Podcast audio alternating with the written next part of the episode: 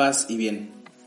Después de sanar a un hombre que padecía hidropesía, Jesús continúa su marcha hacia Jerusalén, con la cruz ya en su corazón, mientras los discípulos y las multitudes buscaban coronarlo como rey. Consideran a Jesús como un rey Mesías vencedor, y lo es. Ha desmantelado la doble moral de las autoridades, ha sanado los enfermos y se ha enfrentado directamente con el poder del mal, venciéndolo de manera absoluta. El triunfo de Jesús es evidente y nadie lo puede negar. Pero nos falta mucho para comprender a profundidad el verdadero triunfo de Jesús, la cruz y la resurrección. Es obvio que quienes lo siguen buscan un poco de ese triunfo. Es humano que quien lo sigue, como discípulo o como guía de discípulos, desee para sí esta suerte. Sin embargo, en múltiples ocasiones Jesús advirtió a sus discípulos sobre el peligro de buscar el propio beneficio cuando se cree estar haciendo el bien. Para muestra, los fariseos, que creyendo hacer el bien dan limosna en público y se sientan en los primeros lugares. De ahí que el seguimiento de Jesús implica siempre el peligro de seguir los propios intereses. Como guías de los hermanos, es fácil dejarse deslumbrar cuando las multitudes nos siguen. Los templos llenos que despiertan en nosotros la sensación de triunfo. Aplausos y seguidores, libros vendidos, y repentinamente nuestro alcance se potencializa con los medios de comunicación. El peligro es siempre el mismo, centrarnos y centrar el Evangelio en la aprobación humana y suplantar la verdad del Evangelio con la propia verdad.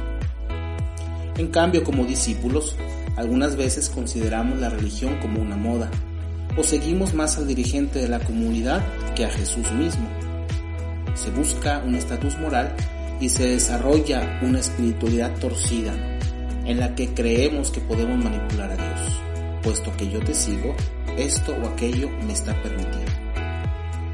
Es por esto que el maestro de Nazaret nos advierte que seguirlo implica un precio muy alto que más nos valdría detenernos a hacer cuentas.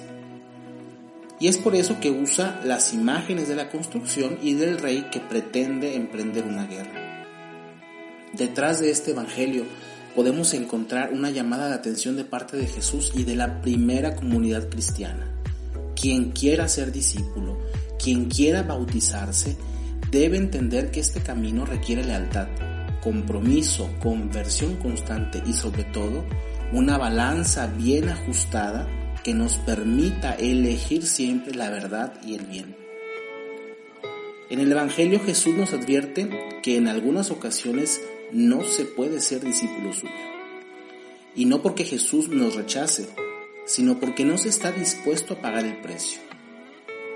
El precio es el establecimiento de prioridades, la de la cruz por sobre el deseo de triunfo y la renuncia a los bienes que en realidad se convierten en distractores. Por eso, de una manera muy emotiva en la primera lectura, San Pablo en su carta a los filipenses retrata con convicción el ideal del verdadero discípulo, del verdadero guía de la comunidad. Y cito, y aun cuando mi sangre fuera derramada como libación sobre el sacrificio y la ofrenda de vuestra fe, me alegraría y congratularía con vosotros. Es decir, si mi sangre se ha de derramar, estoy feliz porque ustedes han encontrado la fe verdadera. Ya seamos guías de los hermanos o seamos guiados por alguien más, somos todos discípulos que buscamos llevar al mundo la buena noticia. Dios se hizo hombre nos mostró el camino, murió por nosotros, resucitó y continúa derramando su gracia. Una buena noticia que debe transmitirse íntegra, que debe encaminar a los otros a Dios. Una buena noticia que anuncia la presencia perenne del Señor y su inminente venida. Que el ego no nos engañe, que la cruz no nos asuste y que el amor a esta vida no nos ate. Paz y bien.